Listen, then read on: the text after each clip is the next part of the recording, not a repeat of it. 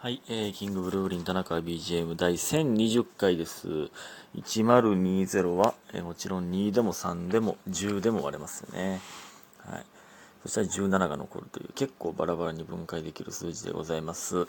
えー、1020回か。もう1000回行ってから20回経ってるんですね。早いですね。えー、でね、ちょっと昨日はまあ寝てしまったんですけど、昨日ね、夜勤明けで久しぶりに、夜勤明けで、そのままね、まあ、寝落ち、完璧には寝落ちせずに、えーそのまま生きてたんで、だからもうすぐ寝ましたね。まあ実家今帰ってきてるんですけど、えーその、まあ実家帰ってきて、で、まあ、飯食って、ふまあ、風呂入って飯食って、まあ、母親とずっと喋ってて、母親が寝、えーほんま寝るわって言った母親が上上がった瞬間にもう寝ましたね。これもう実家帰った時はね、もうあえてリビングのこたつで寝るんですよ。これがなんか気持ちいいんですよね。なんか。ここで寝落ち。もう全、もう寝落ちしていいっていう日しか帰ってきてないんで。寝落ちをしに行く、寝落ちというか、もうそのまま寝ちゃうぞの感じがなんかいいねんな。リビングで。で、まあなんか母親が起きてきた、えー、時に、まあそれで起きるみたいな。で、今日7時半に起きましたからね。いや、朝って素晴らしいな。朝活って。ほんまに7時半に起きてそっからずっと起きてますから、もう全然目覚めてて。素晴らしいな。ほんまに。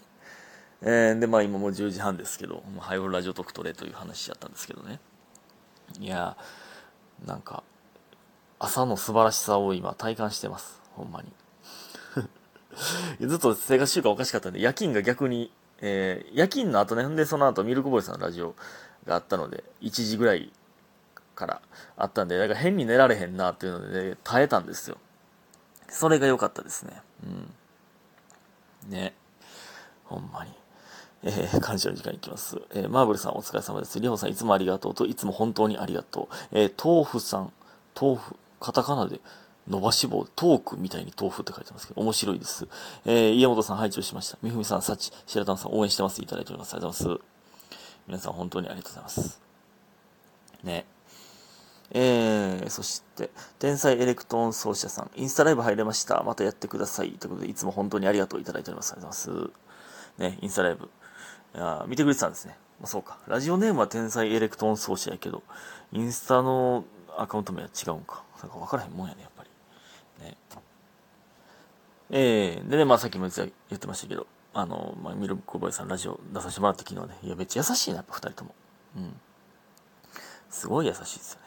楽しかったです。えー、ラジコで聴けるので、えー、ぜひとも聴いてください。えー、でね、まあ実家帰ってきたんですけど、やっぱ実家のご飯はええな。うん。最高ですね。ほんまに。えー、で、まあね、やっぱ母親と、えまあ、喋ること多いんでね。でもね、忘れんだよな、やっぱ久しぶりに帰ってきたら。もう、あ、これ言おう、これ言おうと思ってたことが山ほどあんねんけど、母親もいつも何喋ろう、これ言うわなと思ってたことあんねんけど、いつも忘れるわって言ってるんですけどね。だから実家におるときはね、毎日、その、会ったことを話してたんで、まあね、忘れないんですけど。でね、明日妹が帰ってくるらしくて。で、えー、明後日は親父が帰ってくるらしいんですよね。タイミング悪いわ。なんでずれてんねん。もう、ちょっとずれてたら、ね、全員大集合やったのに。まあ弟は帰ってきてないですけど。まあ弟もまあまあ帰ってきてるらしいですけどね。いや、ほんまに。まあまあまあ、ええんですけど、それは。で、まあ、朝からね、あの、何？まあ、母親が仕事行ってから、まだが8時半ぐらいかな？から、まあ、えー家で一人なわけですよ。で、なんか、なんかわからんけど、その、カラオケ大会をしだして、僕がね、一人で、家で。 Spotify、Spotify ってね、あの、まあ、曲によってまあ無理なやつもありますけど、あの、カラオケモードにできるんですよ。で、まあ、歌詞だけ出てきて、みたいな。これでもね、やっぱね、カラオケ行った時と家、家でね、歌う人っているじゃないですか。やっぱその、まあ、誰もおらんし、家に。で、まあ、一軒家やし、別にね、その、誰にも、その、迷惑かけへんはずやねんけど、なんかでもちょっと隣の家に聞こえるんちゃうかなと思って、やっぱ、その、マックスの大きい声って出せへんもんやな。こういう、こういう場所って。カラオケって大声出す場所やし、その、マイクもあるから大声出てる気になるし、防音やから、なんか、フルで出せるけど、やっぱ出せへんもんやな。なんか、一人やのに照れてまうというか、なんか、歌ってる途中で照れてくるんですよね。なんか、なんかいつも家でものすごいでかい声で歌ってる大樹すごいなって 思うんですよね。え、でもね、やっぱ歌手の人ってね、むっちゃでかい声出さんくても歌うまいじゃないですか。やっぱそれでこそ歌手なんやろな。その僕なんで別にその、うまないんで、なんか、その、重くそ声出さないと、なんか、歌われへんみたいなとこありますもんね。うん。それが歌手なんやなというのも、身をもって感じるみたいなのもありましたけど。ね。まあそんなんいいんですけど えー、ほんでね、ちょっとね、色の話のね、また、あの、お便りいただいてるんで、やっぱ色の話ってね、めっちゃ興味深いな、ほんまに。えー、納豆さん。納豆は心理学を専攻しているのですが、心理学学んでいる人で色彩検定取る人多いと思います。しかし、色彩検定は比較的どんなバックグラウンドの人でも学びやすいので、いろんな人が取っているイメージですということで、結婚おめでとういただいております。ありがとうございます。結婚してないんですけれども。なるほどね、心理学とか色学びそうやな。でも、あと、なんか、美容系とかアパレルの人とかも、えー、色学んだりするらしいですけどね。まあ、なるほどという感じですけど。そういうことか。別に美術だけではないんか、色って。心理学ね。まあ、だからこれも、その、なんだか、青やったら、落ち着くみたいな、そう、冷静になれるみたいなやつってことか。だから、その、マインドコントロールというか、マインドコントロール、えー、なん、なんていうの？メンタリストか。マインドコントロールは洗脳のイメージが強いけど。とかも、メンタリストとかも色を使ったりしてるんってことなんやろな。多分。うん。で、もう一つ。えー、ありがとうございます。もう一つ。夏木さん。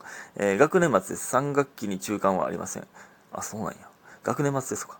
えー、テスト期間何回休みあるねんって話ですよね。早くテスト終わってもろて。えー、まあね。まあそれ早くテスト終わってほしいですよね。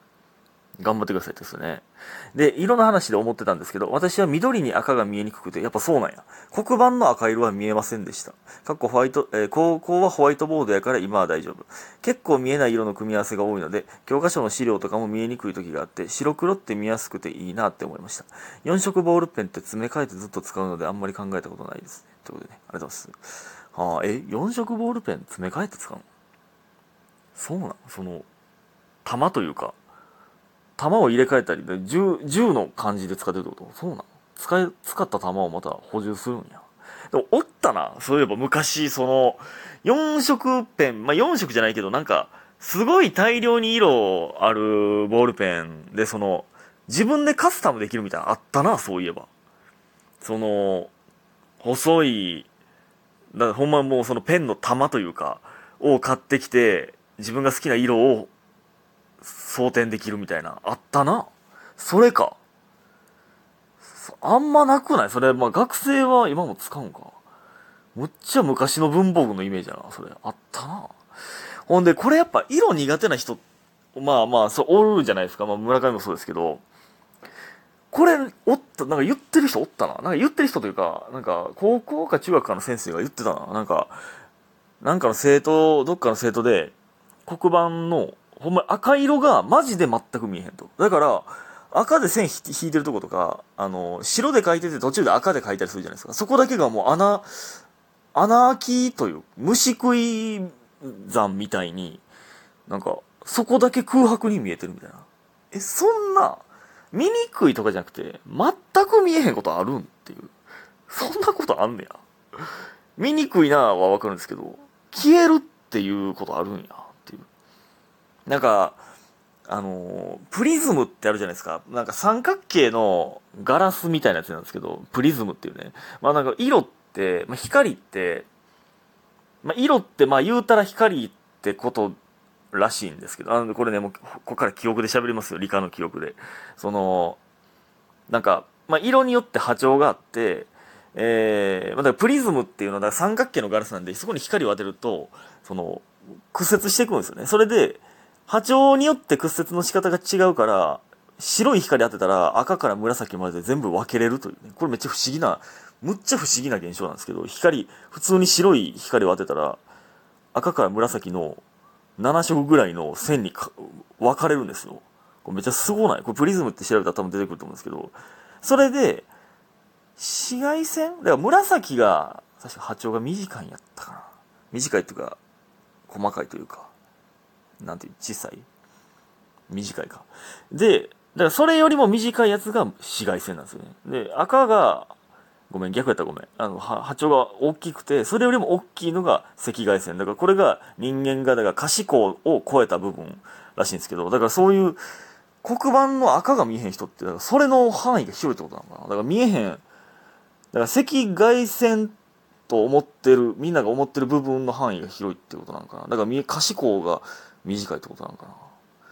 これなんか、光を全部足したら白なんですよね、確か。